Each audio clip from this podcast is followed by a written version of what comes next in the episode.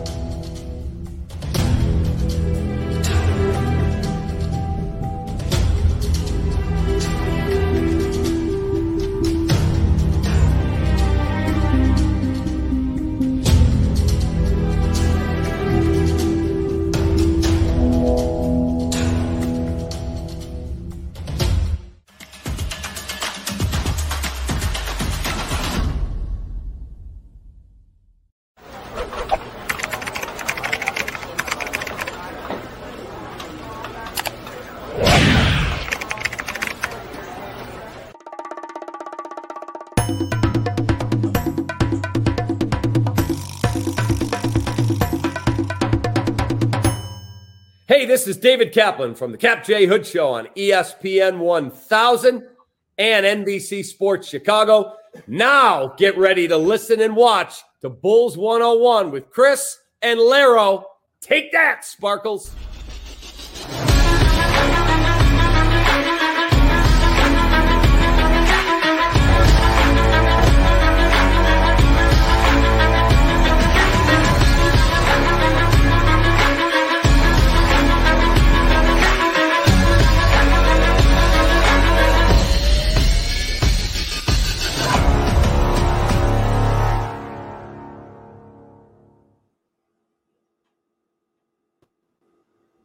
Hello and welcome to another great episode we have for you guys today on Bulls 101. Um, and as usual, we I am joined by my boy, my brother from another mother, Chris Amundsen. How you doing, brother? I'm doing great, Laro. Nice to see you uh, after this after a long work day. I know you're ready to, to get to talk some hoops, and me too, man. Uh, I, every Saturday I get to hang out with my my two little kids. My wife works on Saturdays, so uh, I always have a lot of fun, and I'm always way exhausted and ready to talk hoops at this point of the night. So, um, thanks for being with us late as always, guys. And we we got a great show for you tonight. Oh yeah, and you know it was a long work day, but like I said to you earlier, it's always great knowing that at the end of the day on Saturdays, I got this to look forward to talking some Bulls. Um, but enough about us, right?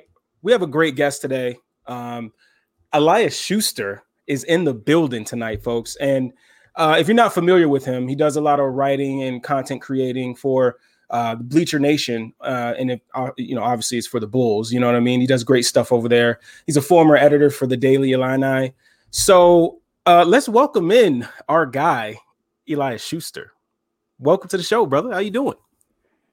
Hello, thank you guys for having me on. I'm excited to be here to talk some uh, some hoops after dark. We'll, we'll, we'll talk some late night basketball. this is this is exciting. This is a, a fun time. This is when really when the juices get flowing is, is after everyone else is asleep in, in the real world. Exactly. It's eleven, and then all of a sudden I just start to get all these crazy uh, crazy Bulls thoughts, and then uh, I got to spew them somewhere. So it seems like the place. Man, I you know I I just want to say, man, like I just feel like, you know, we're on a roll, Chris. I feel like we have been getting some great guests on this show for a while, and Elias is he just adds on to that. And and I, I just want to say thanks for coming Mm. on. Thanks for giving us your time. Um, but I kind of want to know a little bit more about you. Um, so how fir- first thing first, when did you become a Bulls fan? What moment was it where you were like, you know what, this is a team I want to be a fan of or cover? Sorry. Yeah, I mean that's a good question. I mean, when it comes to moments specifically, it's really hard to say, just because I mean, growing up, it was kind of like I don't want to say an expectation, right? But you grew up in the Chicagoland area. It was like, well, who are your teams? It's like, well, these are my squad. Well, for the only ones you have to pick from are like White uh, Cubs and White Sox. But I grew up in a Cubs North Side kind of family, so it was Cubs for me. But then everything else was there, and then I always just loved basketball from a young age. I played basketball from a young age, so it was always just kind of Bulls for me. But I'm a younger guy. I mean, when I grew up, it was, you know, I, I was starting. I, I grew up right at the. Uh, I was born right at the tail end of this uh, of the of the Jordan era, right? So that mm-hmm. was not. Uh, I wasn't able to fully experience all of uh, all of that. So for me, it was uh, growing up during some tumultuous times, but uh, gaining a love for uh, for Ben Gordon and Kirk Hinrich and and those uh, and those backcourt bros. So you know, it took it, it, it just kind of over the, it was an expectation for me over the years. It grew and grew, and then uh, uh, I was always a fan of the team. And then once the uh, D Rose era kind of tipped off, it just got that much more fun, and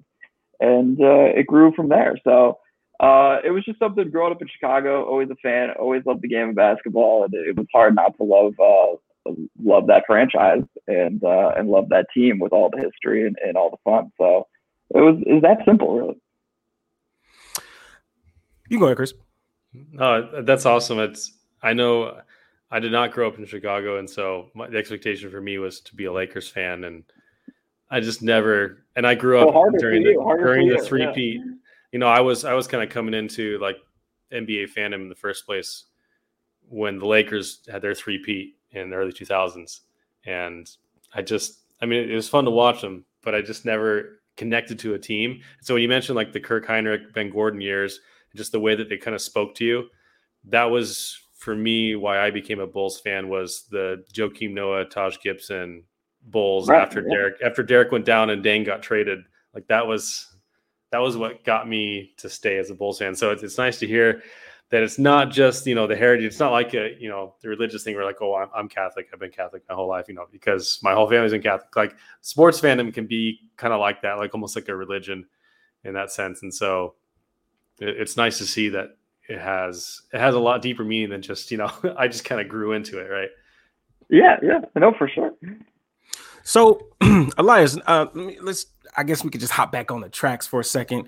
Um, so, I want to know more about your writing. I want to know when did uh, when did this start for you? When did you get interested in this?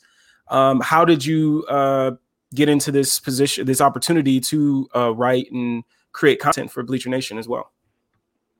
Right. Yeah. So I was uh, I went to uh, the University of Illinois, and uh, while I was there, I was uh, majoring in journalism. I was on the uh, news editorial track. So a lot of the stuff that I did while I was there, and a lot of the work that I did before I got to uh, join Bleacher Nation, was pretty traditional stuff.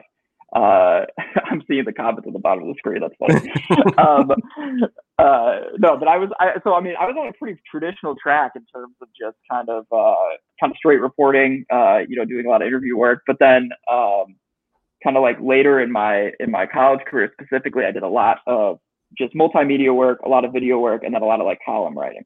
And so I think from there it was it gave me just a lot of versatility in the terms of con- in the, the forms of content that I, that I did, and uh, I learned a lot more about social media. And so uh, when I was coming out of school, um, I was just kind of looking for for jobs in the multimedia sphere. I mean, I was gonna I wanted to do a little bit of everything. You know, I wanted to dip my toe into everything. I didn't want to go into just strict reporting. Uh, if I could do a little bit of social media, a little bit of video work, uh, a little bit of writing, that'd be great. Um, and so you know, I I just applied to the the Bleacher Nation job. I kind of uh, I got to know the guys throughout that process, and they were looking for someone to start up their uh, their Bulls. Um, they, they they were starting a bull site, so uh, I was fortunate enough to apply to that job and then go through the interview process and somehow get it. I didn't think that that they were kind of hoping for an older person, and I guess I seemed old enough to them for some reason. but they were uh, hoping for someone a little more uh, with even more uh, professional experience. But I think for me, it was just uh, I think they could tell that I, I like the game. I, I love the team, and uh, having that prior experience of dipping my toe in so many different fields, uh, and having that background of a lot of the different column writing that I did, uh, fit with the tone of what our site does, which is you know analysis meets uh, you know we try to do professional analysis and news meets fandom and we want to combine that stuff the best we can. And so uh, i got that opportunity there. I'm very fortunate that brett and the guys over there have uh, kept me long uh, kept me on as long as they have and uh, and yeah so just kind of grew, grew into it you gotta you gotta change in this world this this ever-changing world of uh, of, of sports media specifically you know it's it's becoming more and more diverse you gotta you gotta know how to do a little bit of everything like you guys with the show i mean it's super cool that you guys get to do a live show uh, late at night. But this is what it's becoming. You know, this is what a lot of the industry is, and uh, doing little stuff like this and and doing uh, to gain more and more followers and and also reach a bigger audience. And uh, there's so many different cool things you can do. So I'm happy to be here and do stuff like this. It's, it's fun, and I'm happy that BN has kept me on and not fired me yet. Yeah, well, well, as as Salim said, if if you if you are a doppelganger doppelganger for Joseph Gordon-Levitt, that probably helps your chances, especially with you know live video kind of content. exactly. Yeah. So now, I, now I mean, now I got to pursue more live video content, right? So, oh my do, I won't do. I will not do a. Uh, I will not do a Saturday night 11 p.m. no show. I'll I'll, keep, I'll let you guys keep this. Thank you, thank you for letting us keep our time slot because you you just you you know it's like it's like when I know I'm on the West Coast, but when In and Out puts when the people build an In and Out next to like uh-huh. you know McDonald's and Jack in the Box and everything else, oh, yeah. just sucks all the business away from everyone else, and it's just a huge line for In and Out. So I know that would happen to us if you did a, no, you guys are more, show late at night. So yeah, no, you wouldn't have to worry about me. You guys are you guys are more savage. You know what you're talking about. oh my lord! Uh, you know it's funny, man. It's like it's kind of like the opposite thing for me, right? I, I have gotten used to doing these, you know, live shows and, and talking about the Bulls on, on on video, but like one of the things that I'm I really want to get better at uh, is writing, and that's something I I, I love. I, I, you know reading your stuff, like you you definitely have that down. So, um, it, it's that's that's the next thing for me is getting that confidence, you know, and, and getting the writing uh, together. Um, well, I, I, will say this: I appreciate that, uh, but when it comes to I, I always I, I don't know what that complex is called, but I think I have that complex where I, am shocked that I get I, I, do what I do to write because I never thought I, I would be uh, majority writing. My work is majority writing. I never thought I'd be doing that, and and it's because I kind of just write how I talk. So I mean, that's just sometimes just I literally do a weird thing where when I'm typing, I kind of saying out loud when I'm typing most of the time. And so, but sometimes like that just I don't know. I'm not trying to give advice, but if you want to just sit there and type, sometimes just type how you talk, and maybe it'll uh, it'll work. Sometimes that comes through the screen. You're like, ah, I can, I can, I can. Sounds like I'm having a conversation with that person. So, um, well, uh, we've we you know we've talked. Um, we need to get to the Bulls news that that just came up. Um, we can get back to having some more uh, doppelganger talk um, with Elias a little bit later, but we had some crazy kind of like catch you off guard kind of news come because obviously we had we're we're all still high off of being able to get you know Lonzo and Caruso and Demar and Tony Bradley, so on and so on. Um, and then out of nowhere, uh, we kind of get punched in the gut with uh, some some news um, that Pat Will has a severe ankle sprain. Um, I, I, can say for myself that it, you know, me being a Pat Will guy, uh, it kind of really uh, threw me for a loop. But I kind of want to get you uh, your guys' um, thoughts on this. Uh, Elias, I'll, I'll swing it to you first. How do you what did what was your first thought about uh, you know what happened with Pat Will? Yeah, I mean, I was, uh, I mean, I definitely like you. I was caught off guard with it too. I was, I was pretty surprised. Uh, you know, I think the way that the team initially uh, announced it didn't help because uh, it kind of made it seem like, uh, and not to throw them under the bus, but it just made it seem like it was okay. We're gonna, he might, he's probably gonna miss the, the start of the season no matter what. And so then having uh, uh, hat tip to Rob Schaefer from NBC Sports Chicago, having him get that clarification of okay, it actually happened. Nine days, you know, he's he's nine days into the recovery already. That's a good thing.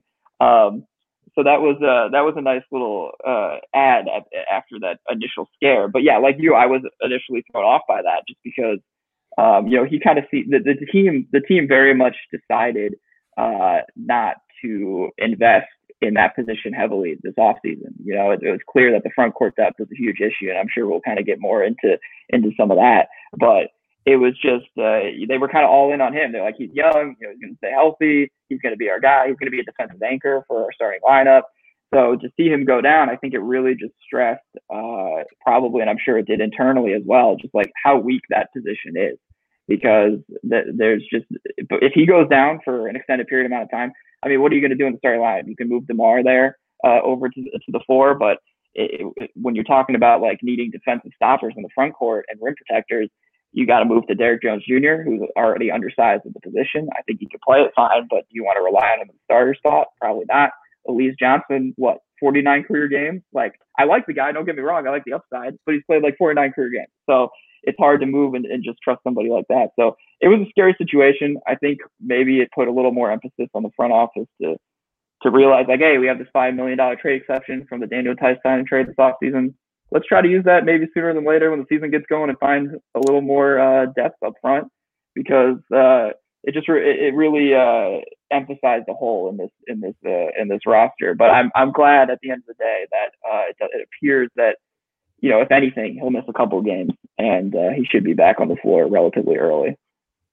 Yeah. So Elias, you mentioned the way that the Bulls announced it was concerning. First of all, I got the the Shams notification, and on my phone it only showed the first two lines, and it showed basically Patrick Williams had has suffered a severe, and like that was oh. it. I was like, oh, I'm trying to open my phone as fast oh, as possible. Because no. I'm like, did he like tear his Achilles? Like what? Because we already got like yeah, you know, yeah. Aaron Sumner, uh, Edmond Sumner, Sumner news already. Right, right, right. Achilles. I'm like, please no. But you mentioned, and then then we get the nine days later. So my second question was then why didn't we hear about it nine days ago? Like, why is it taking so long? Like, what are the reporters doing? What is the team doing? Like, why are we not hearing about this? And as as uh, Luis mentioned in the comments, like he was at the Sky game just the other night with with no with no boot, no crutch, so that's a good sign. Right. But the the Bulls have a history of not handling injuries very well and mm. handling the public relations portion of the, of the injuries poorly as well. So yeah, I really yeah, I mean, it was. it, yeah, it's hard. Yeah, it's definitely uh, the way that that all happened was weird. Uh, I'm glad that he. I'm glad it, like we said, it is what it is, and I, I, you know, at least he has nine days into the recovery. But it is weird that they waited that long to to report it. Also, it's weird that they used the word severe at this stage because right. if he is walking around without a boot and without crutches, you know, like he is okay, and, and if there is a possibility that he returns before the season even starts you know, is it severe? Is it maybe just right. moderate? Like what? I, so it is weird. I agree. I don't know what it, the situation is. Uh, I was hoping that this kind of stuff might stop once they change. They changed the infrastructure around the training staff. You know, they got a new uh, head athletic trainer. So um, I don't know. We'll see. With, with, between that and the Coby situation this offseason, it was uh, it was unfortunate. But this one was in the building, and the Coby one wasn't. So you know, it seemed this yeah. one at least seemed to be at the Advocate Center. So yeah, I don't know why it took uh, it took this this path when they initially announced it. I don't know why they waited so long, but yeah, exactly. And sorry, Lara, just and the second thought I had real quick was just you, you highlighted the lack of front court depth there, or lack of proven front court depth, and that's going to be a key factor I think to watch during the season. Like we, our, our friend Mark Karantzoulis, who runs Bulls HQ, is has said a couple times this offseason that he thinks that Nikola Vucevic is the most important player this season just because of how unable we are as a team to replace his production if he's out for any extended period of time. And I think I'd agree with that. But Patrick Williams, the rim protection without Patrick Williams is almost non existent. You mentioned DJJ, you know, Johnson Jr., that can kind of do that in spurts, but he's like six five, six six or whatever. Like he's not a power forward in the traditional sense. And you can kind of plug him in there for a few games if you need to, but yeah, that's that's gonna be that's gonna be a concern. Sorry, Larry, I'll, I'll let you. I'll let you no, go. no, it's all good, brother. It's all good. But I, I just kind of want I wanted to bring up the point of like uh, today at work, I was uh, shout out Cash Considerations. I was listening to their pod today, um, talking about Pat Will and Ricky O'Donnell was saying that uh, he was at the Sky game him, himself. Um, and he did notice that Pat was walking with no limp. There was you, you couldn't tell that he had like an ankle sprain. So um, that's that's good news um, as well. So, but I kind of wanted to talk about that, right? So you, we already brought up Alize, we brought up uh, DJJ. Um, like, if if right now today, if if we knew for sure that Pat's not going to be there opening day, what would be the lineup that you guys would throw out there? We can, I can start with Chris first this time. so I, I thought about this one because I can see kind of two approaches to it number one is just put the best guy there, like your best player in the starting lineup from the bench. Uh, and if that's the case, I think it's got to be Alex Caruso, um, especially because of the defensive impact that he's going to have. And Patrick, you know, you're trying to replace Patrick Williams' impact. You don't have a front court defender that's got that kind of impact on on the floor. I think so. I think Caruso is probably your next best bet. The other approach that I could see them taking is, hey, we want the we want the bench to build chemistry together, so we don't want to like disrupt that unit necessarily. So if it were that, I would I would probably say Derrick Jones Jr. would probably be my my my guess, but it depends on what they have for the for the bench rotation. Because the bench in my mind right now is uh, Alex Caruso, Coby White, Troy Brown Jr., Alize Johnson, and Tony Bradley. Like that kind of five man unit. I don't think they're going to be playing a lot of the five man unit together, but that's kind of like who I think of in the depth in the depth chart. But I am not sure if they're what they're going to do with with Tony uh, with um, with Derrick Jones Jr. at that spot because I think he has a pretty good argument for being in that bench. Mm-hmm. So if he's not in the bench unit, I would throw him in there. If he is, then I would throw whichever one of Alize Johnson and Troy Brown Jr. is not uh, in that in that starting unit to kind of. So I, I heard that Troy Brown Jr. I thought was a, a good suggestion there, just to kind of give you a little bit more um, size, but mm-hmm. it's just it's not ideal no matter what you do. so now that I've stolen all the answers that are possible, Elias, give you answer. No, no, I mean it's it's so the, the yeah. So I think that um, if I was Donovan, what I would initially do is I'd probably move Demar over to to the four. Uh, if if Pat was going to miss time, it would be Demar over the four. And then uh, I would probably just start with a three guard lineup with Caruso, um, like kind of like how you started. But if he didn't want to go that route, and I can understand him not wanting to go that route because, especially with Coby out at the beginning of the season, you really hurt your bench if you're taking Caruso uh, kind of out of that because he, he's going to be the kind of that leader, that second unit. I mean, him and Coby will kind of go back and forth, but I think Caruso is going to kind of be that spark plug off the bench. So they might not want to take him uh, off the bench, and so maybe you just put Troy Brown Jr. in there because he gives you at least a little bit of he gives you that perimeter defense. Uh, he can kind of be that just scrappy guy. I don't think he's he's not the type that's going to shoot you in the foot. You know when he's out there. Uh, Cruz is that way too, but I, I just think that, and also I do think that uh, Troy Brown Jr. gives you a little bit uh, more scoring upside potentially. Cruz is definitely the more proven player, but uh, if if if TBJ can at least just like start to hit a little bit more shots, I think he's going to be a pretty pretty good rotation player for you. So I wouldn't hate to see him slide into the small forward spot. But um, just if they wanted to keep Demar really badly, just for like the synergy and, and the chemistry building, just that that backcourt, they wanted to keep him at the uh, at, at three. I'd probably look to to just go Derrick Jones Jr. at the four. Uh, it's not ideal, but I would definitely take him over Alize Johnson, uh, just because I think you know, like I mentioned before, 49 games. It's hard to say what you're going to get from him. I'd be okay if he if he gets some minutes off the bench, but I, I'd be so scared to just put him into a starting spot right away. So I wouldn't hate Derrick Jones Jr. getting uh, uh, uh, just a chance. Um, this all depends on training camp, who looks good, who doesn't. But uh, you know, when he was with Miami, Derrick Jones Jr. Um, when he was with Miami, you know that the four was where he thrived the most. And I was kind of shocked when he went to Portland and they didn't give him that chance because yeah, while he's undersized in the position, he's got a seven foot wingspan, mm-hmm. uh, freak athlete. Yeah, he's he's skinnier, so he's going to get bullied around a little bit by more traditional size uh, front court players. But you know, I think it was like when he was with Miami, probably he played he played the majority of his minutes at the four while he was there, and I think he had like a plus. He almost had a plus five on off differential when he played at the four for Miami in, in uh, 2018 uh, or 2019-20. So, you know, I, I think he's shown that he can be an efficient scorer around the rim. He's a good slasher. Uh, has great length. His block rate was super high when he was with Miami, and he played at the four. Um, I think it was in like the 99th percentile or something ridiculous. So, you know, like he he can get in there and he can kind of mess things up and, and do enough for you. I think at the position to eat some time there. So I think he's gonna. I think he'll get a spot in the rotation early on. I think TBJ is going to beat him out if we're looking at a nine man here. So I think Demar is going to be staggered into that second unit probably and play the four when things are normal. Um, but I do think this team has wanted Derrick Jones Jr. since the front office since they arrived. It seemed like you know he was reported as one of their first free agent gets potentially before he went to Portland. So I think the fact that they finally got their hands on him, they're interested in playing him. And I think I, we should expect him to get at least some time at the beginning of the year. And if Pat's out, maybe that's just at the four. Maybe they just go for it. So.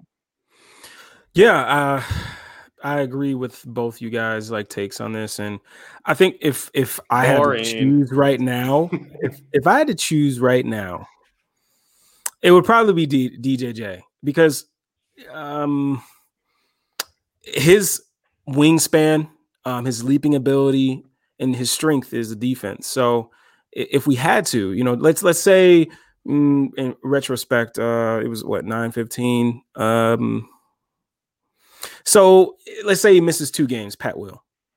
I, I think I could. I, I think I would be okay with experimenting and and throwing DJJ out there and see what it looks like. I, mean, because obviously uh, offense is not going to be a problem. So if he if he could just be a cutter on offense, a lob threat, stretching teams vertically as well, um, you know, and and defensively just being a. I, I I think he can be a, a disruptive on the weak side as a rim protector. I, I his leaping ability alone, and I think he has some pretty good uh, instincts defensively. I mean, he can be off-brand. It's it's like because when you think about it, it's like, can he just be off-brand Patrick Williams for two nights? Like probably, you know, like can he just be like that's all you need? Because I mean, he's not. Yeah, he's not going to have the upside of like a catch and shoot corner three. I mean, he doesn't. He, Pat Right. has that down better, and he's not going to be able to hit a mid like a. He's not really going to be able to hit a mid-range shot for you. So offensively, you're not going to get anything uh, nearly the same, probably. But at least defensively, it's like, okay, for two games, can you get similar stuff? Yeah, probably. Yeah. I, I think you probably could. And and so I agree. I think you know if you want to just like get this backcourt to mesh, and and he's only missing a couple games, why not just sub in you know a guy like that? And then you also don't really critically ruin the bench rotation either with a guy like Caruso or even TBJ. Like those guys can get used to whatever their roles are too. So Yeah, I think you guys might have talked me into Derrick Jones then at, at, as a replacement. okay, well, well, let me bring up this name, okay, because I feel like if we're talking about DJJ and his, you know, lack thereof offensive, uh, uh, you know, ability other than like leaping, uh, and, uh, but eh, let's say Stanley makes the team, would you think about you know throwing a six seven guy that you could play him off ball? You can also play him on ball. Um, uh, defensively, obviously, point of attack. Would you would you think about maybe experimenting with him? not in the starting lineup, but I mean, I, I wouldn't do it in the starting lineup. I just think like again, I I guess like you said, offense isn't really a problem, so I guess I shouldn't be too concerned about this. But like, man, that guy on offense, like, it's just ridiculous. Like his, like I think his his I can't. I wish I had the numbers in front of me, but like if you look at like his percentile, his like uh what estimated like offensive box plus minus, you know, it's like so bad. It's just, and, and- and he and he's somebody who just like if the ball's in his hands, he can turn the ball over easily. But like you said, offense might not matter. So defensively, yeah, he's a he's obviously a fine, solid defender. I think he's going to stay in the league for several more years because of that. But I just think uh, I I would still pick someone over. Uh, I would still pick like a guy like Derrick Jones Jr. just over him, uh, just because I think you get you you know what you're getting a little bit more. But I wouldn't. I mean, in terms of if the rotation is limited, the starting lineup's limited. If you want to give, if Stanley Johnson makes the team, which I think he will, uh, if you want to give him some short minutes here and there to see what you get, I wouldn't hate it because, like you said, it, the defensive upside's there. It's Right. just that's like that's all you got in him. So. I just continue to think of ideas, right? So, okay, with with the Pat Will situation, right? Let's say the ankle is uh more No, intense Yeah. than it is, right? come on. Don't what do you put think I'm that gonna say? us. What do you what do you think I'm Don't- gonna say? What do you think I'm don't- gonna say? I want Patrick Williams to be miraculously healed Oh, tomorrow. oh, oh, oh, okay, okay. Don't well, don't put that evil on me. I just knocked on wood. Don't worry, I knocked on my desk. We're okay. But let's say does would that would that make AK and Billy say, you know what, like Stanley's cool and all, but like maybe we need to add on Tyler Cook to have like more of a traditional four, you know. I, I don't know. I'm just think I'm just you know thinking out loud.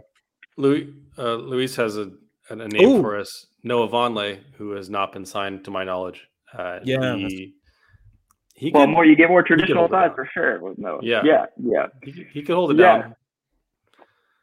I don't think it's it's a bad. I mean, yeah, for for I I think the last two roster spots are going to go to you know both Johnsons. I think that's Johnson, probably what. Yeah, Johnson Johnson will probably get it. The, the second two way spot's interesting. I don't know what's going to happen there. Uh, I wouldn't hate if you know like if Matt Thomas agrees to go on that that contract just because you get some extra shooting if if if, if you needed it. But yeah, the Tyler Cook thing's interesting. I since he was at Iowa, I always thought he was a good player. I liked watching him. I covered the, the those teams, and so he was kind of always fun to watch. But I just think, and he does offer you a little bit more traditional size.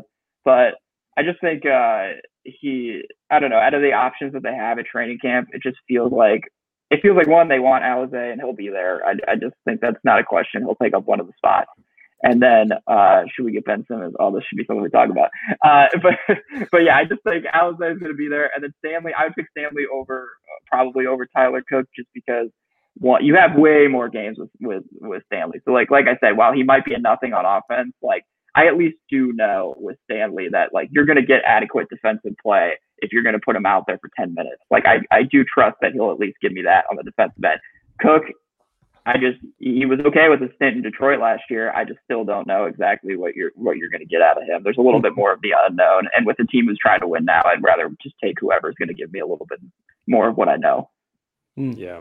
Yeah. Interesting. Uh, Yeah, you know, Ben Simmons, I think would solve our our defensive problems before.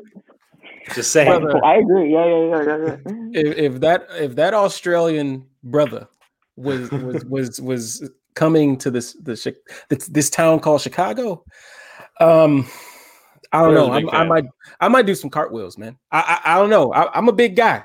You know, me doing cartwheels is, is saying a lot, man. I'm just saying. But um, wait, wait, I gotta ask you now. Just just completely random. Would you would you trade DeMar DeRozan for Ben Simmons? Like include you know, picks aside, would you swap those players if you could on this team? you asking me or you asking Eli? Both of you, yeah. Oh, I mean, I, I, I think I would. If you're just doing a one-on-one swap, No, like, no, I mean like you're you'll add picks or whatever. I'm just saying, like, would Oh. you would you rather have basically DeMar on the squad or Ben Simmons? This is a tough one. I just sprung on Yeah. you guys, but It is tough. I just the thing with me, it's probably. I mean, you probably. I mean, probably like there's probably people who are watching or listening to just be like, well, duh, the wall or Ben, just bu- duh, Ben, because like the upside and everything. It's just for me, my mind immediately goes like, well, what's the transaction? How many picks am I giving up? Yeah. Like, what is the deal? Like, So that's why it's hard for me to answer because like, would I like to have Ben Simmons or DeMar DeRozan? Ben Simmons is the answer, but I just don't. But then when I'm thinking about what the trade is and the transaction, my head just goes all over the place. So it's hard for me to say. But there's no doubt that like I think Ben Simmons. I'm not like a huge Ben Simmons truther. I honestly always. I even think Donovan Mitchell should have won Rookie of the Year, but I've never. So I've never been a huge like Ben Simmons dude. But I do. I do understand that he's one of the like a generational defensive player. I think he's getting a little too much hate when it comes to like, well, this guy sucks. He's not actually going to be good. It's like, no, this dude's still going to be an all star. Like he's still, if he gets his own team and he just gets his head right, he's going to be good. So I just think it's. uh it, So I would definitely take him on the team. It's just when you take it, it gets difficult when you talk about he's making 150 million over the next several years and then all that stuff. So Eli, it's a hard Eli, question, Chris. It's a hard question. Eli, we don't have to think about the money. We don't have to think about the 150 million right now. Okay, Let, let's Oh not my think gosh. about that, right? Let's just think of it in that vacuum, just for fun. Okay. Yeah. Just So- for fun. so uh, uh, well on, For on fun, the it's fun as hell. It's fun as hell if he's here. Yeah, no, I can't Yeah. get behind the fun. but that, there's an there's an early you know there's an early season storyline to, to watch obviously around the NBA. But I know there's there's ones we want to talk about with the Bulls, right, Lara? Yeah. Uh. Well, here. Wait. Before we get to that, I'm leading. See it now. I'm, I'm trying. To, I'm trying to lead. I'm trying to lead my my ta- the tangent that I got us on back into the show. oh yeah, you're trying to make up for what I'm- you did. Yes. well, But, uh, well, now I'm okay. getting, now I'm running on. Now I'm I'm stepping on Laro's toes. So I apologize. No, brother. No, I, I, I, it's it's totally fine, man. Hey, look, I love it. But anyway, um, so some predictions, man, for the Bulls. Um, what are some? It doesn't necessarily have to be uh records or anything like that. But what are some like cool, some fun, or you know, some predictions for this team? You know, uh, want to I, want to hear what you got, Elias. What you got, man? Well, I think uh, I don't know. I got to think about like we want to we want to talk about like early on, just for like the season as a whole. What exactly are we we want? What area do we want to So- we want to talk about? So, okay, for the first part, first question, uh, like I- I'll just give you uh, a specific one. All right. So, Yeah. um, what are we expecting, Zach? Right? Because a lot of the talk, a lot of the talk is is like, how can Zach get more efficient? You know, like, is Zach the guy um, that can, you know, be a one on a team? Um, so I guess what I want to know is like, what's your prediction for Zach? You know, in terms a- a- a- as a whole. Yeah. So I think that I mean I do think it's going to be really difficult for him to be any more efficient than he was last season. Uh, I mean, it's just like yes, it, one would think, well, with all this more help and all this stuff, like maybe it, it's just last season. I don't think people really understand how statistically amazing last season was for him, like and for what he what he did, and also just around the league, it was like an odd year in terms of just like sheer bucket getting. The efficiency that some players were doing it at was absolutely crazy. So I think it might be hard for him to match that, but that doesn't mean he's not going to be a better player. I think he's going to be a better player for sure. Uh, I, I think that having this help around him is going to make him look more like a number one. You know, the like I do I do understand the question of like, well, is he going to be like, is he a number one on a championship team? Like, no, probably not. Like, I'm gonna like I'm not trying to bust anyone's balls here, but like that's just I don't think it's gonna he's the number one on a championship team. But could he be a guy that leads you to the playoffs? Like, yeah. And it's the same thing with like Bradley Beal. Like, is Bradley Beal a number one on a championship team?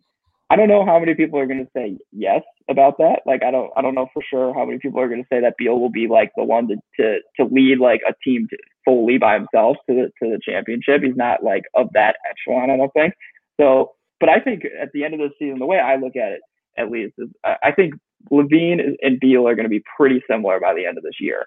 As long as LaVine can win, have a winning season, and get his team to the playoffs, I think he's going to be on like that same tier as a guy like Bradley Beal. Because there's so many people around the league who look at Beal better, even though the two of them have been very close. But it's just because Beal has had a couple winning seasons under his belt. I understand he's led the league. He's obviously been someone who's led the league in scoring, and he's done it consistently. So for me, that's two things with LaVine. If he wants to take the next step, it's just do what you did last year again. You know, be be efficient. It doesn't have to be as efficient, but be efficient. Be one of the more like uh, powerful scorers in the league, and then also improve a little bit on defense. And you know, you're going to be a top shooting guard in the league for sure in people's eyes. So I think by and I think by the end of the year he does that just because he has more help than ever before. Um, you know, he has, he has people who I think his defense will take a step in the right direction because there's a lot of offensive pressure that's now finally off his back. And we saw at the Olympics, if he puts a little more focus into it, he can play adequate, you know, defense. He's not going to be he's not going to be above average, but he can play average defense if he needs to. And so, yeah, I mean, it's not any sort of like hot take, but I just think by the end of the year, we are looking at Zach LaVine. Zach LaVine is going to be worth the money he'll be getting by next offseason people are going to be like, yeah, that makes sense. The contract he's getting, he's worth it. It's not because the free agency's crap. It's not because the Bulls just need someone. It's like, no, that money makes sense for him because he is one of the best pure scorers in the league and he's one of the best shooting guards in the league. Hmm. Well said. Well said. And my prediction specifically for Zach is I think not only is that that reputation going to change, I think that statistically he's going to be a he's going to be an average or better defender statistically. Like I think the numbers, like I think defensive EPM is going to like him more this year. And and you mentioned that um, Zach has some help.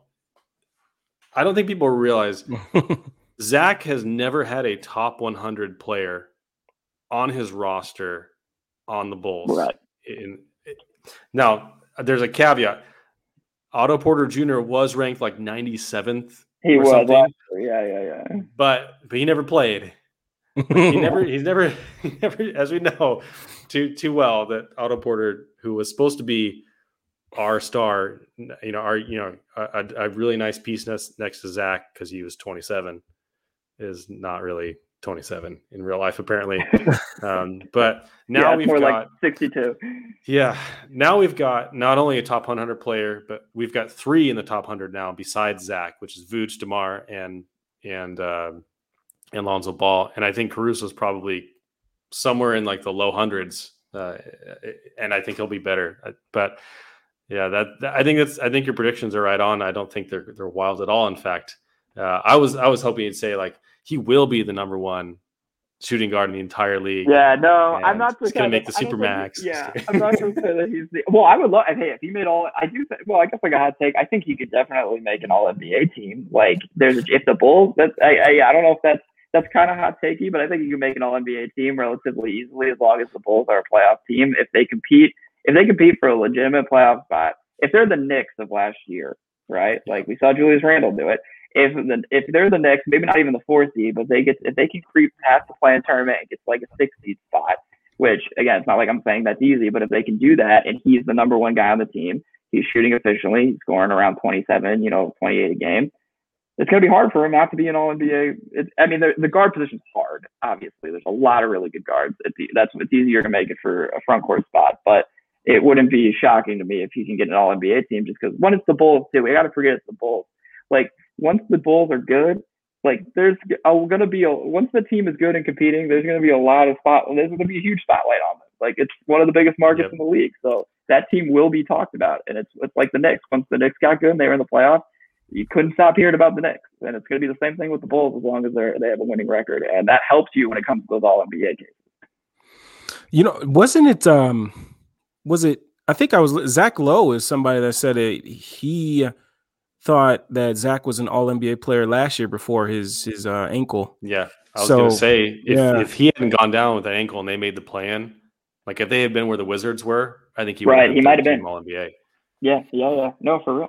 And then we Yeah, also had uh who was it? Was it uh I think Zach Lowe might have been a part of this as well, uh with uh, Nick Friedell saying that they should have traded for Bradley Beal because Bradley Beal is is more of the uh franchise player, I guess. So At the beginning of the season, they said, I don't remember who it was, but I think it might have been, I think it might have been uh, Brian Windhorst and someone on their podcast. I think they said like, man, if you if the Bulls want to get into the into the um, Beal conversation, it would take Zach LaVine and three first round picks. And I was like, what?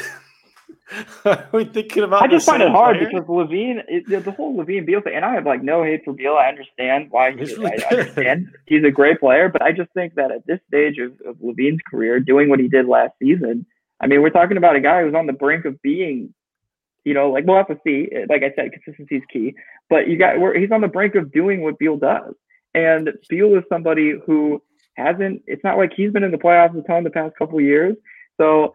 I, I do believe that that uh, Beal is is you know I, I understand him being ranked higher than LaVine 100. percent He should be ranked higher than LaVine right now. But if you're telling me that he's like ESPN did, what if Beal's 11th and LaVine's 33? You're gonna tell me they're that far off? No I don't way. think so. It's so No, hard to I would say- that far off. Like I would I would put Beal more around 20 and Zach around 25 ish, like kind of in that, you know, in that range. Maybe Beal late teens to 20. But you're right. He he needs to earn it. But Salim said it here.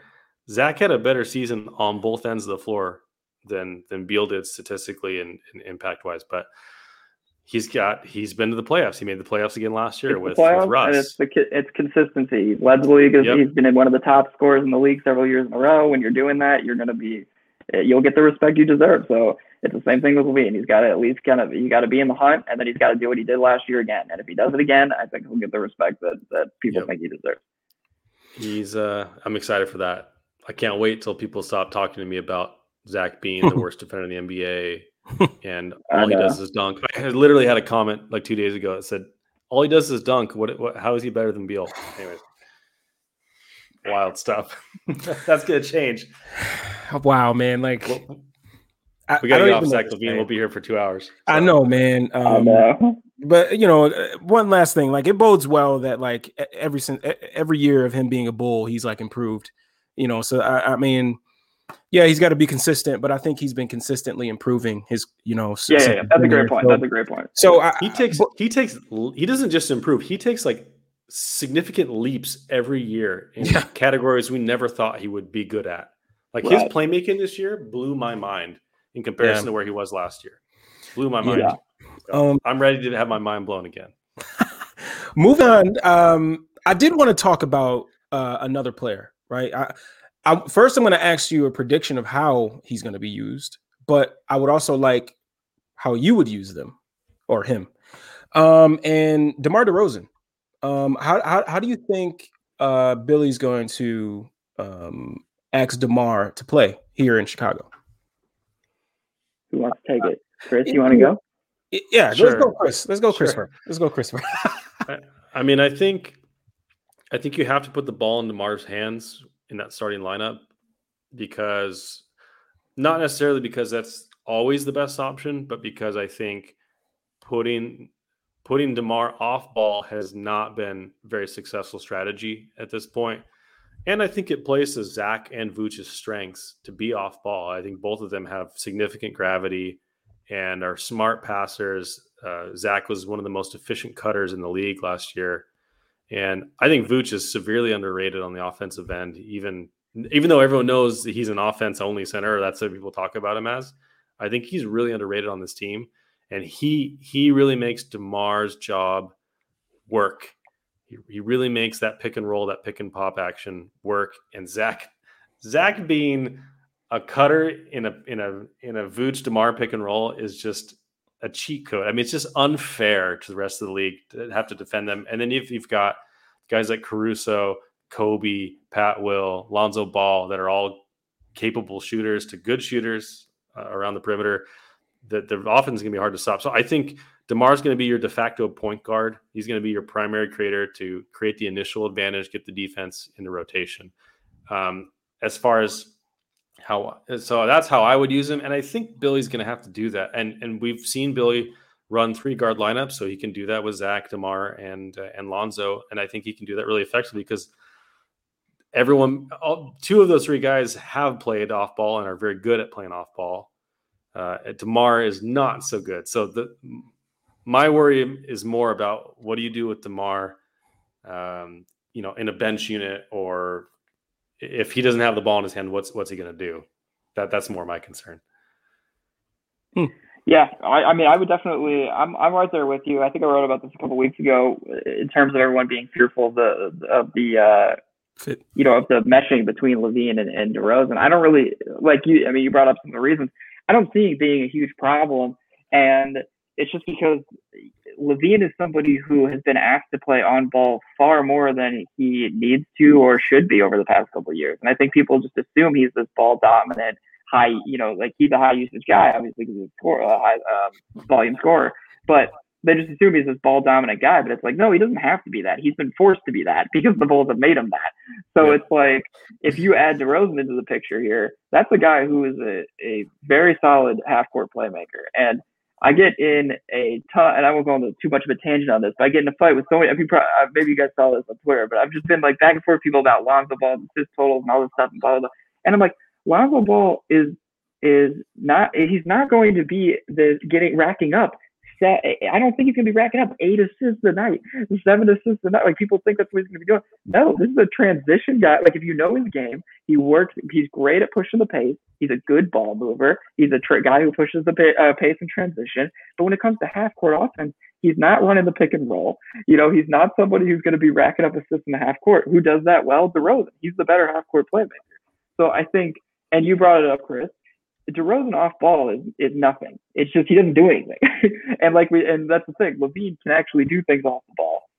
And so that's why I agree. I think it's gonna have to be DeRozan is somebody who is running the offense in the half court. I actually think this team's gonna play a little bit slower than people think they're gonna play. A lot of people think they're gonna be sprinting up and down the court because Alonzo and I, I they're gonna they're have plenty of, of fast break opportunities and will definitely push it. Um, but I think they're going to play slower than some people think because of DeRozan's game being such a good half court uh, pick and roll maestro, and then having a guy like Vucevic who is such a good screener and you know pick and pop guy.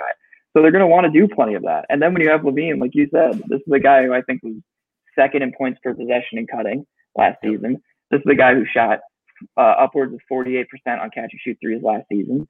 This is a guy who, you know, he's he can play off the ball perfectly fine. So I agree with you 100%. It's going to be, I think DeRozan's going to see a lot of half court action, uh, a lot of the half court playmaking. And um, and then and, and LaVine will get the ball when he wants it. He's the number one guy. If he wants the ball in his hands, he'll have it. But I think he's going to understand too. He's going to be like, thank God, I finally have somebody else who could do a little bit here, and then I can focus on using my athleticism and getting some easy corner threes and and doing what he does. So and like you said, the Vucevic addition is key that's one of the best screeners in the league. Combine that with one of the best pick and roll players in the league, and, and DeRozan, and it's you have to put the ball in DeRozan's hands a lot of the time to, to get stuff done. You know, I kind of want to touch on this because I, I, went back and I watched. I'm an idiot. Um, I, I, watched maybe eight eight games of uh, the Pelicans with Lonzo because I always hear uh, or read on Twitter, oh, the role he was in, um, it wasn't him. Like he didn't get the chance to be this and that. But like if you watch, they gave him chances to be a pick and roll kind of jumbo right. creator. Like they they tried. And and th- no knock on Lonzo. Like like it's okay if you can't if you if your your game doesn't allow you to do that. Like it's no knock on him. But like he he, he isn't able to get into the paint um, and consistently tilt defenses.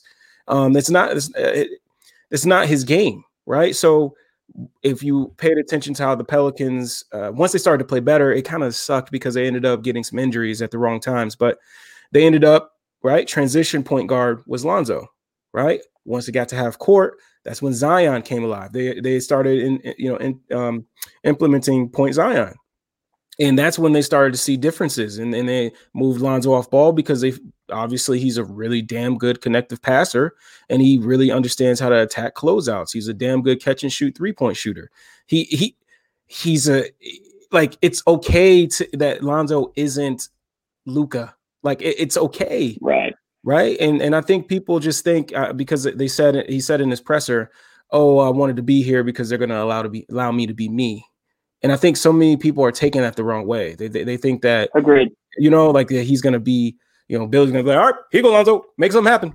Like, like no, it, it's. Well, do we remember watching him in college too? Like, I understand in college he was like, but also like the dude, the dude is a transition freak. He's super fast. He's got a big frame, but like, uh, what? Uh, he's just never been this. I know people think too, looking at him, and they know he's, he has great size and length, and so they assume like, oh, this is the guy who should be able to play well in the pick and roll and get to the rim and all this stuff. But he's just never been that player. And I don't think with a guy like DeRozan, who one has been that player his whole career, and two had one of the best playmaking seasons of his career last season uh, out of the pick and roll, it would be absurd for them to just be like, no, we're gonna not, we're gonna let Lonzo do something that he's never really proven he could do yet, and so I don't know. It's just it's it, and I don't and I understand that people they're like, well, he's the point guard. He's the future of the team point. But point guard can mean different things on different teams. The role that they play. Yep. He will have the ball in his hands. He'll push the pace. He'll bring it up the floor. Like you said, great connected passer. He'll be plenty involved. But in terms of thinking he's going to be the guy, I, at least in my opinion, I maybe this changes. Who knows? And he flips a switch. But to think that he is the guy who's going to be running the show completely in the half court is is just not knowing his game, in my opinion. Like it just, you know, he, he's not exactly who he is. If he can do that, yep. great. I would love to see it. It's just I know that Demar can do it. I don't know that he can do it. Exactly, hundred percent. And it's when you look at these players individual, you see these. It's not flaws, but it's limitations, right? There, it's you have to find the right partners for them. You have to find the right fit. And you know, Demar doesn't fit with every team. I don't think Lonzo fits with every team but they fit really, really well next to Zach and next to Vooch. I, just, I, AK did a fantastic job getting both of them here. And when when the free agency was going down, and we had we were in like a group DM, and some some guy was like, "We got to get DeMar DeRozan. We got to get DeMar DeRozan." We hadn't signed we hadn't signed Alex Caruso yet. This was like right after Lonzo, and I was like, "Man, I don't know about that. Like, we we don't I don't know if we have enough defense. I don't know if we have you know like everything that we need here. Then we got Tony, like then we got Demar, Caruso, and Tony Bradley, and and like it just it fit perfectly well. It was after Caruso that I was like, okay, now go get now go get Demar because now you got your point of it. You got your point of like defender off the bench that can come in and you know kind of give him a spell and some of that's proven right because you know Tor- Jr. has has uh, taken on that role a little bit, but he's unproven still. And I don't yeah. I didn't want to didn't want to do that to our defense, but they fit so well together I, I really think they're going to have phenomenal offense. Um, uh, right. And then, yeah, and I want to ask if Lara, if I could, I wanted to ask yeah. a, a, question real quick, specifically about Troy Brown Jr. Mm. Do you guys have any predictions about him, about either his role or what his production is going to be like, or, or how we're going to be talking about him, you know, a year from now? Lara, I'll, I'll start with you on this one. Man, I, I this is gonna this is a hot take. I think I'm gonna. It may not be. It may not be a hot take. It, it, like if people understand what I'm trying to say, it, it it won't be a hot take. But like, I really feel like with a full season of a, a training camp, Billy continuing to let him know what he wants out of him, not dealing with the Scott Brooks, you know, situation where he just doesn't know what he needs to do to get on the floor. Um, like I see a guy that you can have on the floor that's very interchangeable. He can be off ball, he can be on ball a little bit. Um, he's already a good connective passer. But here is where the take comes. I look at I look at TBJ and I think he could be like our Kevin Huerter in a way, like a guy that you can run some pick and roll with. And I just hope this is where the the take fizzles a little bit is I just hope that he can make uh, his threes. Like and and and the, I just see a guy like the bubble. I just envision that the the bubble uh um on ball uh reps that he had. And I just like, man, like if he can really tap into that offensively and and be like a second secondary playmaker for this team, like dude is, it would be huge. He'd be huge. Um, so for me, I, I just see a guy. Like Chris, what exactly are you look? You looking for like? I mean, are you thinking he's a restricted free agent at the end of this year? Mm-hmm. I think his qualifying offer is seven point two million dollars, and this is a team that we know is going to be um, flirting with the tax next year, just based on the context we have. Um, you know, so is he going to be a guy where you're like, pay the man? Is he because he's going to have a crucial role this year at that small forward? We haven't had a good small forward since Mike Dunleavy. I think I said last last yeah. week. like, like I I hoped so much for Otto Porter because when Otto Porter was good and playing well, this team was completely different. So that that spot is really crucial for him to be that connective passer. I I offensively he's got to make his shots because I I like him as a secondary passer and a connective passer, and he can run some pick and roll. But I don't know how many opportunities he's going to have to do that with this squad, specifically with all the ball handlers we have this year. And so, you know, what do you think is the is the swing skill that's gonna that's gonna um, convince Bulls fans we we need to keep this guy even if it takes us into the tax next year? We need to retain this guy. That's a damn good question. I think it's so. I think it's it's just it goes back to what we've already said, and it's as simple as just making his shots. Because what we've seen from him is that he can be an, an adequate defender. I think that he is a strong secondary playmaking option off the bench. Uh, you know, he's a guy that that is, you know, I don't think he's ever going to be a a. I don't really see him as being a starter in this league. He's still very young, so that's a big that's a big plus for a guy like him. But um, you know, I, I think it just comes down to making his shots because I've loved everything about him since he's come into the league. Like, just there's just it, he has every like little bit of like a basketball player that you want. It's just he's one of those guys. He's kind of like like honestly, he's kind of like Ayo. Ayo Dosunmu in a lot of ways because Ayo comes into the league and you're like, I like that guy. He's a good basketball player and he's a smart basketball player and he tends to make the right play. Now, Troy Troy Brown Jr. can do it's obviously not a perfect comparison. He does he can do more without the ball in his hands for sure. He's a better off ball player. But still, in the sense of that kind of player that you're like, I like that guy. He's a good basketball player, but like, what does he do great? And you're like, eh, well, I don't really know. And it's like, so it's hard to find exactly where he fits. It's like, well, as long as he can make shots, like, then that's a guy that that can be really that I think can be really good for you. He just needs to be able to to, to make some knock down some threes and hit things more adequately. But um, but yeah, so I, I think he's this year is going to be really interesting to see. It's going to be pivotal if he can get if he can just be a solid rotation piece for you. I do think he's going to get the full blown opportunity to be that guy for them because, like I said with Derrick Jones Jr., um, which is why this will be interesting to watch in training camp, is with this is another guy, uh, Troy Brown Jr. That is that they trade they went out and got, and clearly I think because they added him into their their deadline, they clearly were interested in him, and I think AK said as much. You know when they first got him, like he's the guy that I've had my eye on for a while. So clearly they like this guy and they they want to give him an opportunity and they see a lot of potential there. And I think it's the same thing with like with Coby. It's why they've kept Coby. They see something, so the opportunities are going to be there. But at the end of the day, it's just if he doesn't uh, if he doesn't just start making some more of his open shots and making some threes, it's going to be hard to, to find exactly what kind of role he can play on this team. So I'll be very curious to watch to, to watch what happens. I do think he's going to end up being a, a, fine rotation piece for them this year, and uh, and whether or not that nets him a new contract on the team, that that that'll be interesting. Okay, so I thought about it. so what you're saying is you weren't listening to, to Elias? No, no, no. I was, li- I was, I was doing multi. no, please think about it. No, I, I, I definitely agree with everything you said. Like, no, I, I think he's going to be a great like, rotation rotation piece. Like, I, I think he's definitely going to make his shots, no doubt about that. But like, Chris, uh, uh, I think if you want to bring in like uh, the cap situation and saying, okay, this is the money we have left what are you going to do for us, Troy? Like, we know you need to knock down your shots, but what else are you going to offer? What what what what else is it that you are going to do that we're like, you know, what, we can add, we can we can give you an, another contract because we think you're useful.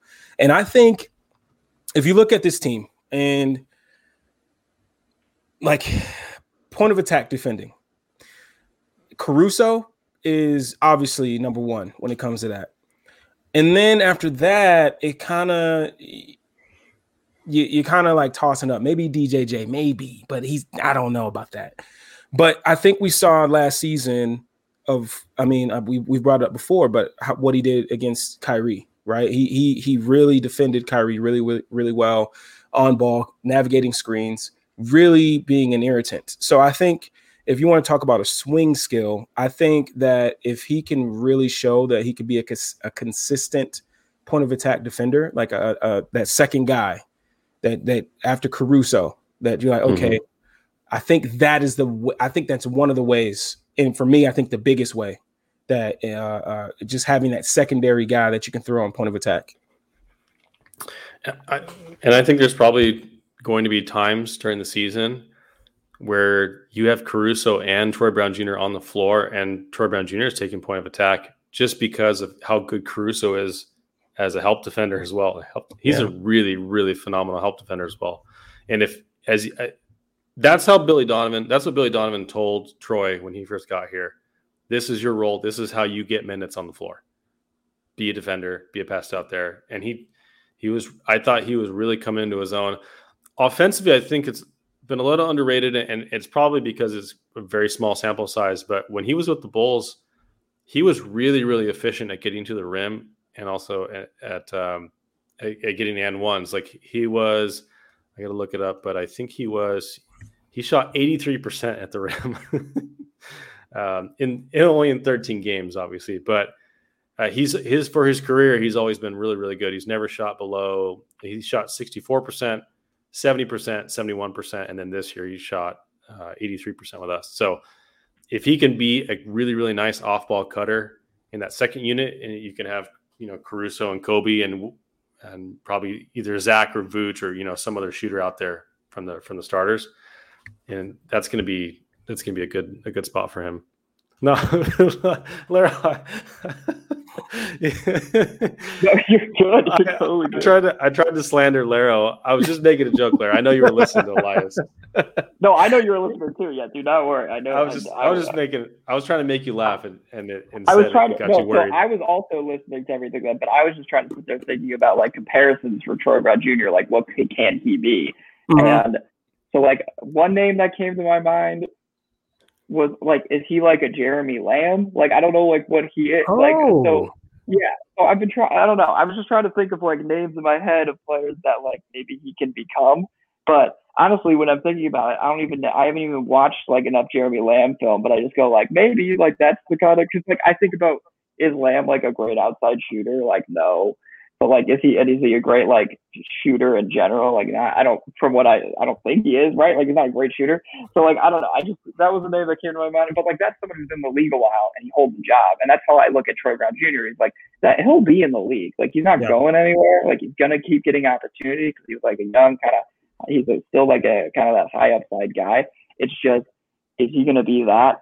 And is he going to be that kind of player, or can he be more than that? Like, I, I have a question oh. for you, both of you guys. And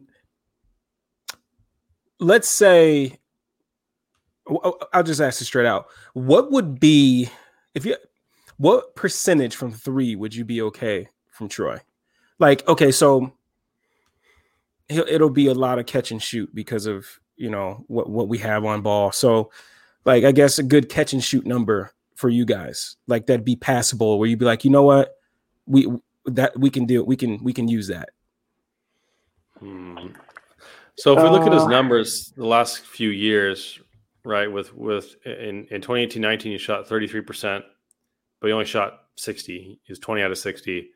The next year he made he attempted 162. He made 36% of them, which is you know about league average. The next year um he only played 29 games versus the 69 games he'd played in the year before, but he still made about 36% of those hmm. shots hmm. on about 60 total attempts. So if he can stay league average, yeah. I mean, if he's 36%, I think that's good enough. If he can also be solid on the defensive end and, and be a nice connected passer, like that's a, I think that's a great baseline expectation. If he can, if he can just kind of maintain that, if he can get up into, you know, 38, 39%, now we're really talking about a bench unit because one of the one of my main concerns of the bench unit is maybe a lack a lack of outside shooting because yeah. outside of Coby and even Coby has not even though I think he has a reputation as a as a pretty good catch and shoot shooter his numbers if you look at like the stats suggest he, he hasn't been as good as that as good as his gravity would suggests he is as a shooter and Caruso obviously had a career year at 3 shooting 40% but he's never been he's never been seen as a, as a really you know yeah i mean who you're on the court with helps so much because i remember right. like check checking it and it just like like you're right Coby just he's obviously everyone knows he's a scorer but he's never been his percentages so far he's never been the most efficient player but then once Vucevic got into the picture i'm pretty sure mm. Coby was shooting 38% from catch and shoot threes you know like 39 so he was creeping up there towards the high 30s and uh, for his catch and shoots because just Vooch made it so much easier and um, but yeah, I mean, with, with Troy, it's going to be really interesting to see. It, it, it, he's somebody who just it, like I agree 100% with the bench. It's just I don't know that that that worries me because it's like the opposite problem of the the offense, right? Like the defense on the bench, you're not too worried about. Like I like the length, I like the the defensive options they have. Like uh, especially with Caruso coming off the bench, it's just like you're not too worried about what the bench can do uh, in terms of holding down the fort defensively.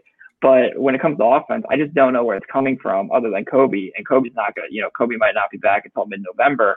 So right off the bat, it's like, who's giving you anything on the offensive end? I mean, I hope, like, that's what I've honestly looked at Troy as like the guy that's like, maybe he could do something because, like you said, you brought up his rim percentages. Like, he is pretty acrobatic around the rim. Like, he's always been a decent finisher. Like, he's good at, at, at, at uh, making his way uh, inside.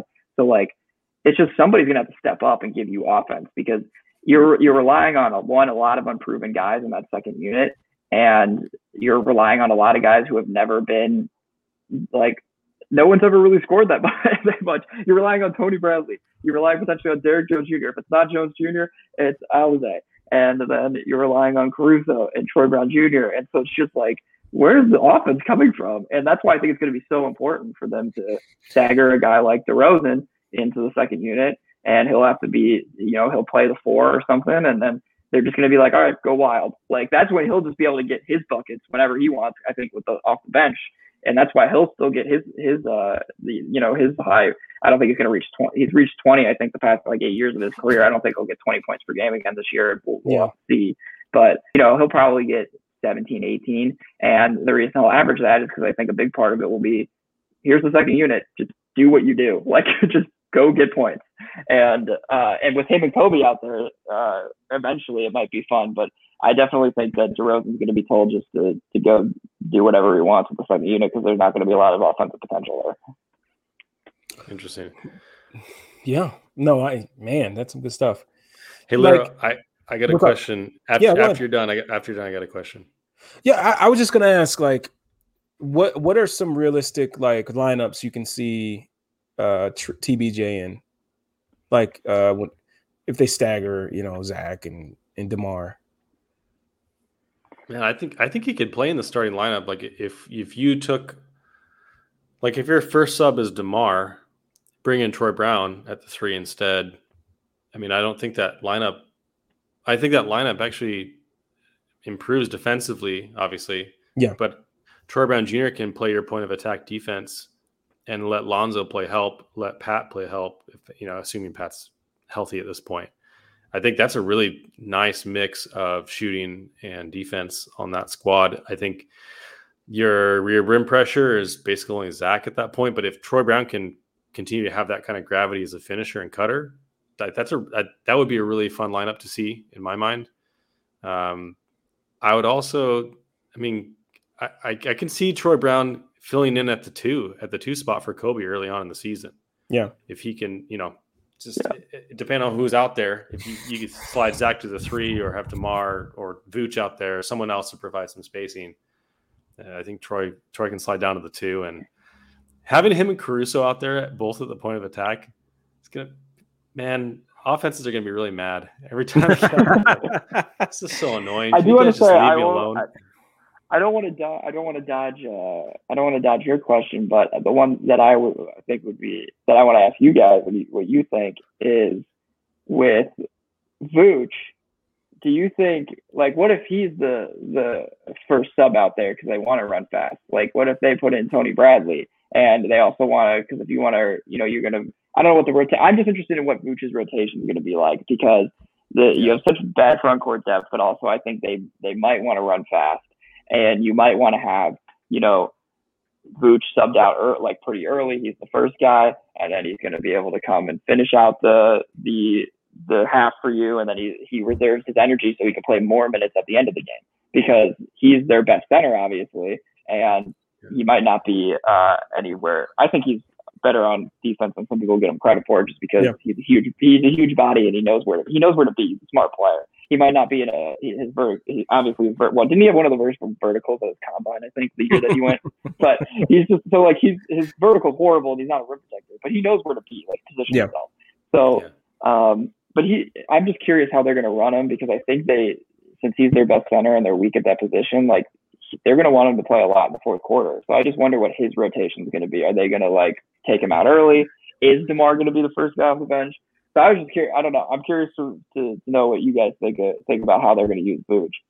We we talked about this because I think I think if you want to run in transition, you can still do that with Vooch on the floor. Just have Vooch be your trailer in transition because him as a trailer three is a, is a really nice threat. But if you run, yeah, really if you kick it out the hand, yeah. Yeah, if you want to, I think a lineup I would love to see at some point in the season is having Patrick Williams as your small ball five, mm. with Derrick Jones Jr. at the four, Lonzo at the three, Zach at the two, Caruso at the one. That transition team would be really phenomenal and fun. And I think you know a lot of this depends on Pat's growth defensively this year. Yeah, but he's great. He's got great rim protection instincts, and he's getting taller apparently and bigger. he's already freaking huge. But if he ends up being like six ten with that kind of body and that kind of you know vertical ability, I don't see why you can't run it, run him as a small ball five, especially as you get later into the season and and teams are starting to not care as much. I would love to see that lineup out there. I think that would be a lot of fun, personally. And again, maybe with the depth that they decided at the position, maybe that's what they want. Like with the front office, maybe the front office has that in mind because they, yeah. they see yeah. him as that as that versatile. I don't know, but that would be fun. That would be fun. That's such a great question because, like Chris said, yeah, you can st- you can still you can still run with Vooch on the floor, right? You could, you know, we could toss it back to him if, if he doesn't have an open shot. You could flow right into a dribble handoff, you know, Chicago action, boom, you're right into your offense. But like, man, like if he goes to the bench first, that's such a good question. Like, who would you want? Like, yeah, Pat could Pat could throw th- you could throw Pat out there, but like, do you want to put that much pressure on him that early? But I think he can handle it. But anyway, um, it's got to be Tony Bradley then. Well, I mean, it'll be Tony. Yeah, it'll it, yeah. it will be Tony. I'm just that's just the protection. Do, they're they're clearly putting a lot of and Tony's a fine rim runner, like, but they're putting a lot of uh, just with how they again going back to the front court depth, just how they organize things. They're putting a lot of weight on Tony Bradley's shoulders, and I do think to be fair, he's somebody who's always had a plus like throughout his career he's somebody, you know, he last year I think he was like a plus three or something, estimated box plus minus while he was on the court, or maybe defensive was. But still, like he's every year of his career, he might have, he may may not have a ton of games under his belt, but he's always been like when he's on the court, you know what you're going to get. He's not going to shoot you in the foot.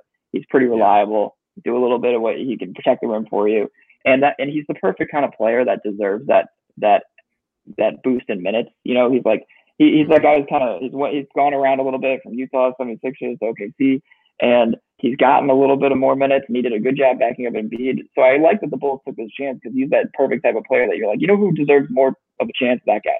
But I just am interested about how he'll do in that role because they're putting a lot of weight on his shoulders by just making him the, the main backup. Because I, as much as people are so excited for Marco, like, and I like Mar- like the type of player Marco is, but that guy's never stepped on the NBA court. He, we might not even see him. Like with the Pat injury, it's different. Who knows? But like if Pat's healthy and the whole team's healthy, we might not see that guy other than garbage time. So it's like, you know, the Yeah. plan's not to run Marco out there right now. At least I don't think. Maybe training camp changes that. So they're putting a lot of weight on Tony Bradley's shoulders, and I'm very curious to see how how he handles that. And I do think he'll handle it well. But that's one of the sto- under underlooked storylines, I think, because if Vooch even misses a game, your starting center is Tony Bradley. Tony Bradley. Yep. Yeah, I think Marco's got to be your victory cigar, and that's it at, at this point. season. There's, there's no, there's no. Yeah. He's getting the Felicio, the Felicio minutes this year. Unfortunately, just Probably. I don't know how I forgot we had Tony Bradley.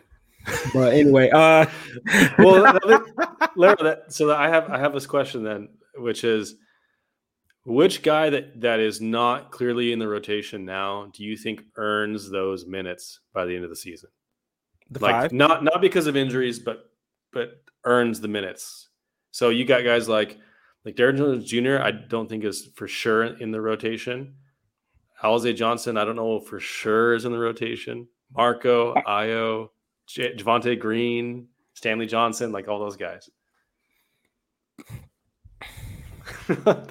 I'm not asking you about star players. I'm asking you about obscure bench players that may not receive the. No, no, no. I, I, I know. I, I, I, you know, that's what we do. But I, I just, I'm, I, I want to say a name because Just say the I'm. I'm, I'm kind of, I'm kind of biased, I guess, because like I said, like on Mark's pod, like I loved him coming out of high school. I thought he was going to be a stud.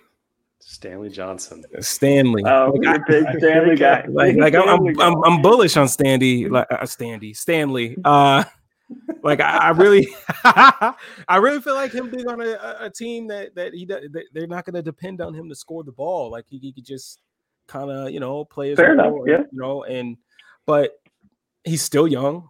You, you just never know. But like. I'll put Stanley to the side, but he's he's he's a he's a name. I'll just drop him right there. Um, but Alize, I would say Alize because I, I think Okay. Yeah, that's what mine would be too. yeah, like I, I just think when he's had his opportunity to play, like he's taking full advantage of it. So um I'm I'm kind of eager to see how he how he looks. So yeah, Yeah. Alize. That's good. That's a good Yeah, answer. I, I definitely think if anyone, if anyone outside the rotation, right? Because I think nine man is TBJ right now, and then uh, like he's the ninth guy, and then I think, um, and then I think uh, ten man, yeah, yeah, Derrick Jones Jr., and then you know maybe the person who's maybe like DJJ loses his spot to Alize or something. But I, because I do think he Alize, while he doesn't nearly have the the sheer athleticism and like the verticality that that Derrick Jones Jr. does, he has the bulkier frame. He has the actual more traditional power forward body, and they and he's his rebounding's great. Like I mean, he's, Yeah. he's a really solid rebounder. Uh, things just seem to stick to his hands, and he clearly is like someone who isn't afraid to. And not saying that that DJJ is afraid, but he's not afraid to take uh, take. Um, yeah, he does look like Jimmy Butler with his hair, uh, but yeah, he's not afraid to take to take contact. So Yeah. uh, he just seems like a guy who who you might be able to throw in there, and if if a guy like Derrick Jones Jr. just keeps getting bullied around too much. I, I real quick, Chris, just real Mhm. like real quick splash. Um, no, but I also like would like to see him in like kind of because some of the games I've watched, like I've seen some like connective passing flashes from him. So I, I would kind of Yeah, like he to has- him in yeah, the short role, like like in the short role, and, and see what he can Mhm. do. So yeah, that's all I had. I would like to see that. That's good. All right, let me let me let me kind of morph the question a little bit. Who do you think is going to be the most improved player on the Bulls this year? Hmm. Because I've got two guys in mind for this that I think I I think they will, and I also feel like the teams how far the team go depends a lot on them. Yeah. And the two names that I, that I think are the most important swing players on this roster are Patrick Williams and Troy Brown Jr. Uh, and and I think Coby's probably the third guy there, um, but I, he's going to be in a more specialized role. But I think Patrick Williams, especially defensively, is going to be super super key. So I I think that's my vote for most improved player. I think it's got to be it's I think it's going to be and it's got to be Patrick Williams, if anybody. But I want to see what you guys think about it. It's a tough question. Because, yeah. yeah, it's a tough question because I think I think the obvious answer is definitely Patrick Williams. I mean, it's just this team. I completely agree that this team is only going to go long term as far as he takes them. Um, you know, I think that that's it's just he's somebody who, especially defensively, he's going to be the anchor of their defense once he's fully healthy. Um, and and he's definitely, I think, the the right pick. But trying to think if I had to throw another name in there who I think could be like people would be like, "Whoa, he's having a great season." I guess let me put this on turns on its head a little bit, and I'm not going to say that this guy's going to be the most improved, but somebody that I think will get way that could get way more respect this year than they ever have is is Vucevic. I think he's going to get more respect than he ever has this year, and it's just because he's never played around this much talent in his career. You could say that for you know LaVine and stuff too, but at least you know LaVine's the flashy playmaker type. He's the guy. There's, he's going to be in commercials when the season starts. People know his name. Like they know LaVine. So while he, yes, I agree, he needs to get more respect. It's not that there's a lack thereof right now. I mean, the, the people still understand uh, who he is, and and he's talked about a lot. Same with DeRozan. Everyone knows that DeRozan is four-time All-Star. You know, it, it's he does. He also deserves a little bit more respect because I think people focus too much on what he doesn't do versus what he does do really well. Because DeRozan is one of the most unique players in the league, one of the most unique offensive players in the league right now. When we look at today's NBA, it's ridiculous how he's been able to maintain the scoring level that he's he's had while just completely ignoring the three pointer and just dominating and not dominating the mid range game and being this pick and roll like guru. I think he deserves more respect for that. But with Vucevic, he's just someone who's flown so under the radar for so long in terms of his respect and around the league. He's truly like the, he could be this season like this, this third. He's going to be like third best center in the East.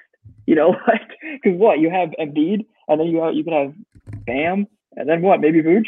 Like, and who knows with Bam? Like, I Bam's definitely the better two way player, of course, but like depending on how the season goes, like Vooch could technically be the second best center in the East. So it's just like I think that he's somebody that this year on this team, if they play well, they start winning, they get the national attention. People are going to be like, "Whoa, this dude's pretty good." He averages twenty, you know, he can average twenty three and eleven like easily. He can rack up freaking sixteen boards like nobody's business. He's one of the more versatile offensive bigs in, in that we've seen. Honestly, like he's just flown under the radar. So I think this season he's somebody that um, he might not be the most improved, obviously. So that's but I just think most improved in terms of maybe some fans' eyes. Like I never realized that guy was that good. That's I, a great point. Yeah, yeah, yeah. It is. It is such a great point. But I, in terms of your specific question, I agree with Patrick Williams 100. percent I have nothing to add. but I appreciate uh, the tangent was well worth it for sure. Yeah. I appreciate that. um, man, like yeah. I mean, Pat Will, you know, Paul, my guy. I would go there. But another player I, I think um, that I think will he'll have his like first plus uh, field goal percentage um, year, uh, more efficiency uh, in his all of his his offensive game, and I think Coby, man, like I think Coby will be very. I, I think he'll take a, a, a leap in efficiency this year um, like you said, Eli, like at the beginning of the show, like you said, um, you really saw like him more comfortable with Vooch, like once once Vooch was there, and with a whole season with him, and having another playmaker in in DeMar, and like I could just see him having an excellent like offensive uh, season. So that's another name I would throw out there. Yeah, I think off the bench, it's just two with less pressure like yeah. he's going to be able to do what he's he's going to be able to just kind of focus on. He's not going to have to focus on the playmaking too much. I think putting him next to Caruso is going to help too off the bench, just because defensively Caruso is going to help make up for a lot of Coby's mistakes and a lot of his. Uh, so there, and Coby's had to change roles too often over the past couple of years. It's, yeah. It, I was so big uh, high on Coby, and I still love him as a player when he was coming out of the draft. I just think that uh, you know, this team hasn't helped him really over the last two years in terms of his role, and he's had to do so so many different things. So Yeah. I do think this year he could really uh, uh, he could he could really take a huge step in the right direction just because he's not gonna there's not gonna be as much pressure on his shoulders and and he'll have better playmaking around him. So agreed 100. percent That's it's a good pick. Yeah. Um. So, I, we how long we been going? What hour and twenty? Man. All right. Um. So I, I know eh, you know you probably want to get some sleep and and lay down and and relax. Um. So before I'll you be go, checking I- my fantasy football lineup for like an hour beforehand, Oh, me too, who I want me to start. too. So don't worry. Yeah, me too. Um, but I just wanted to ask you one more question, kind of a fun one, right? So, um, if you could pick one player from Bulls history, and obviously you can't pick Derrick, can't pick Jimmy, can't pick MJ, Scottie, um, but a, a role player or someone that you think can take this team to another level, if you would insert them into the rotation, who would you pick and why? Elias. I want to see. I gotta I gotta open this up. Oh my god. Okay, well this guy isn't really. I mean, he's not necessarily a, a role player, but I mean, could you put like I mean Horace Grant on this team would be pretty pretty great, right? like if we're talking about like again, my my keyword this whole time is the front court depth situation. Mhm. If you move Patrick Williams to the bench just for the year, you start Horace. I mean, your rim protection, you're Mm. gonna have elite rim protection. You're gonna have, I mean, you know, he could he obviously could score a little bit for you. It's not gonna be something you need, but like talk about two way play. That's if you just want strong two way play, somebody who's gonna add elite depth to, to that position. Uh, I, I would love Horace on this team. Like, yeah, he doesn't give you the the, the uh, you know three point shot that you might want.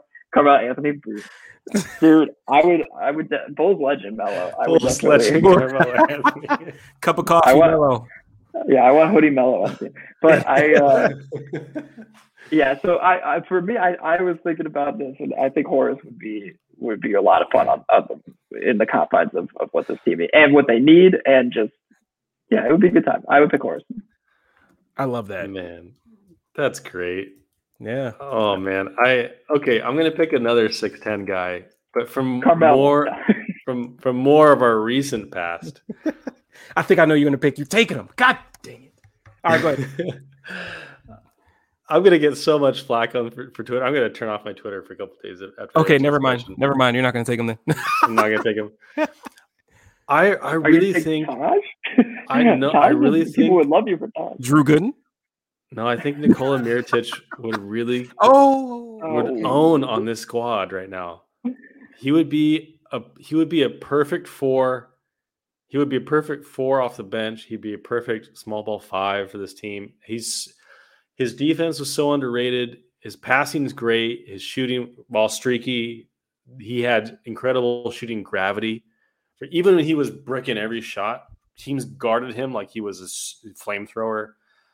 I, I I love Nikola Mirotic. I still think I would when when he's having some contract dispute with Barcelona right now because they want him to take a pay cut, and I'm like, please, please come take our our spot. See you, Stanley Johnson. Bring Nikola Mirotic back. I would love him back, but I know he has a bad reputation for a lot of Bulls fans, and and I will I will admit that he excelled best when he was like one of the top bananas on off on the in the offensive like Yeah. hierarchy and he struggled really bad as just you know as just like a spot up guy in the corner.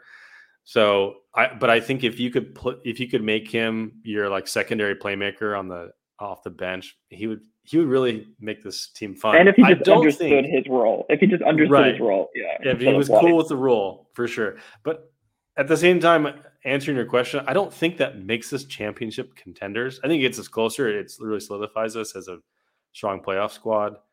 I'm gonna uh, see Red Fred's gonna DM me about this. I know it because he he's gonna be like, "What are you talking about? Nikola Mirotic sucks in the playoffs every year."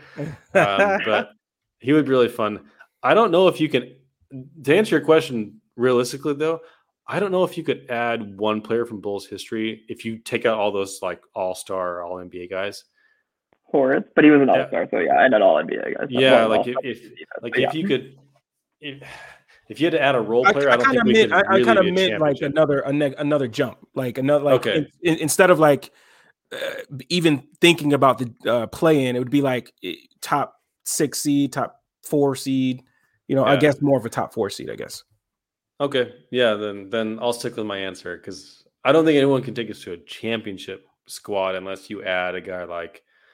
I mean, if you had to add one guy, it, like if we if we opened it up to anyone besides MJ and Pippen, Mhm. let's say That that's like, more so what I meant. I, I didn't. I didn't. You know. So Um, Carlos I mean, Pri- Prime Rose. wait, no, wait, wait, wait, wait, Carlos wait, wait, wait, wait, wait, wait, wait, wait. like no, that No. count. Count. Wait, no, I meant like Jimmy Butler. if, if you yeah. subtract those top four I know, guys, I know. Yeah, it doesn't matter if they're an all star one year, two years, whatever. But like as long as it's not like prime D Rose, you know, Jimmy, top 15 player Jimmy, you know, uh I yeah, would- but Can I can I pick uh fourth in MVP voting year Nic- uh, Joakim Noah? Fourth and MVP. Can I pick prime Joakim Noah? Because that would be fun. oh man, of course, fine. You All right, you just say Joe. your answer. You can you can just you can say up. Joe. No, no, uh, uh me myself, I was gonna say Lou. I was gonna say Luol. Uh Okay, Okay, that I was my that second was, choice. He was my second. Yeah, he was my Yeah. second. I, I I love Lou. I would love to see him in today's game, and I I also think like you could you could start him at the four. You could play him at the yeah, three. You know, like so. Yeah, Luol is the guy for me. Like I, I love this game. He dude guarded LeBron as hard as he could ever, and and competed. Um, so I mean, that that's that's who my my pick. I would I would love to have Luol on this team. and and we allowed no dunks. No dunks were had. that is that is very true. That is very true.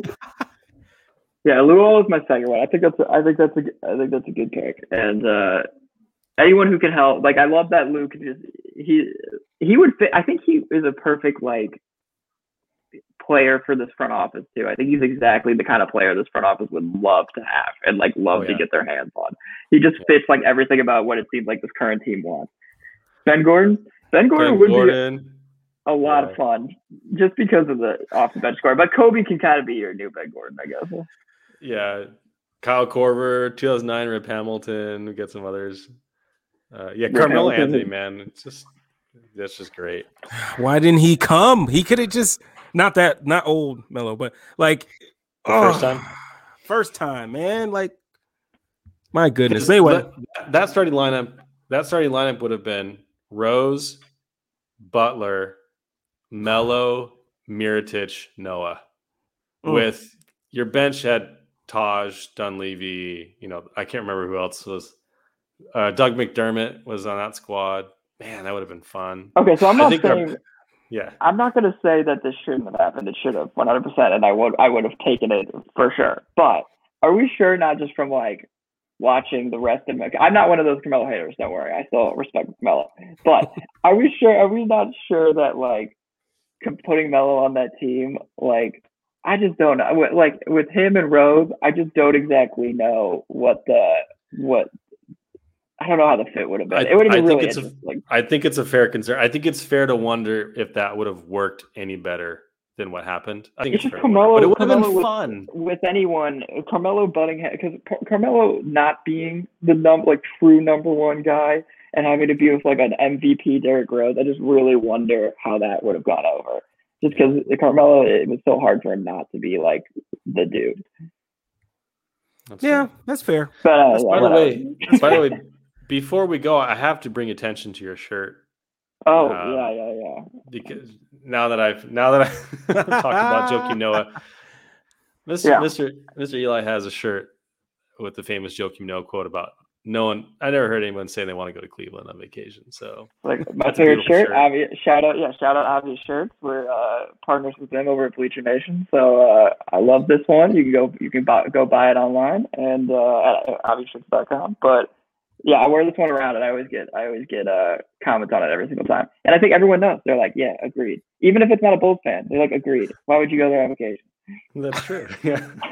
Oh, Thad Young. I know Luis wants Thad Young on this team. I agree. I mean, I would love Thad Young would have been really nice on this Oh, team. that but- yeah, I yeah, it sucks that they had to get rid of him because he really on this team would have been. He just he fills so many holes.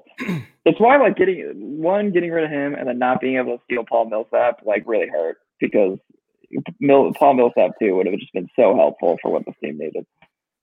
Well, when the Blazers inevitably implode uh, in midseason and they're selling off parts, we can trade Derrick Jones Jr. back for Larry Nance.